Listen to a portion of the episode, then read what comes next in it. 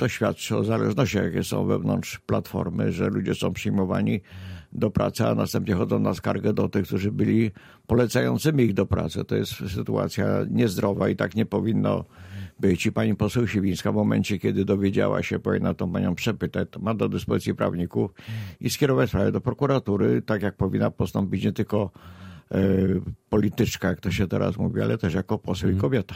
A nie jest to dobry czas dla Platformy Obywatelskiej w naszym regionie.